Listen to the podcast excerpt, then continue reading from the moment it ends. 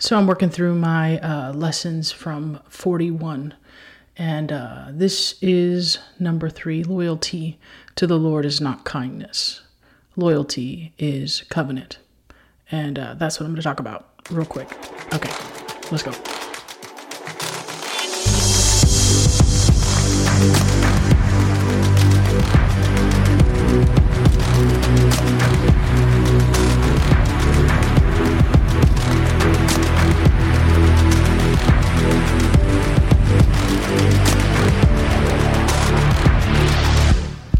So I recently read a book that uh, said that the thing that Jesus quoted the most in the scriptures was Isaiah and Deuteronomy. So I've spent the last year, uh, last six months really, just deep diving into Deuteronomy. Deuteronomy, if uh, you haven't read it, it is uh, part of the Torah. It's uh, the beginning of the Bible. It's a beautiful recap of God's covenant with the Hebrew people, and it's right before they walk into the Promised Land. God does an epic recap on what covenant really looks like and loyalty to God looks like. And so what he does is he says, Hey, before you enter into this promise that I have for you and I have for your descendants, you should know that there are some laws, there are some things that I have told your um, the generation before you and they didn't listen. And so I'm just going to do a quick recap so that you understand. And the thing that the big overarching theme is loyalty.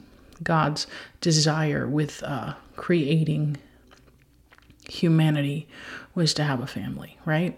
And so uh, when sin popped into the world and uh, total, absolute dumpster fire, what happened was is there was this epic divide, right? And so um, what he's doing with the people of Israel is he's trying to uh, re-engage that what was lost and eventually he's going to send Jesus. Jesus is going to restore everything. But what we find in Deuteronomy is a, a heart's cry for loyalty. You know, um, as I walked through the last couple years and the things that I've had to navigate, um, loyalty has been a big core uh, thing for me because not just in relationships with friendships, um, but with God. Like, God, you have been loyal to me when I had no one. You were here when I didn't have anything. God, you have always been loyal to me. But in reading Deuteronomy, it has made me gut check Am I truly loyal to Him? Loyal to Him in my words, loyal to Him in what I watch, loyal to Him in what I follow, loyal to Him in everything. Are there any idols that I don't know about? And like, you wouldn't think that, you know, I'm a pastor, I pastor a community.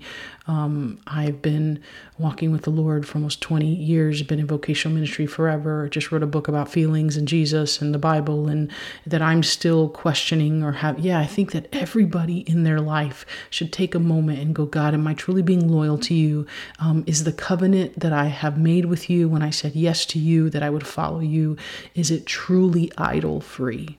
And so I have spent the last six months just really looking at my life and asking God to show me things that um, that I was more loyal to than Him, and um, it has been a journey. And so I guess that's my question for you. That's been my big lesson in 41, just really looking at loyalty, not just as a kindness, but truly because it's covenant. Loyalty is covenant. It's what God has asked of me as a follower of Jesus. And I guess that's my question for you. Are you truly walking out um, what loyalty and covenant really looks like?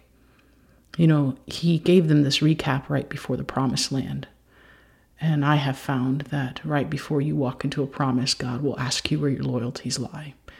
And I'm believing for promises in this next season um, as I enter into 42. And I want to have all my loyalties in place, surrendered at the feet of Jesus. Yep. Okay. That's my number three lesson from 41.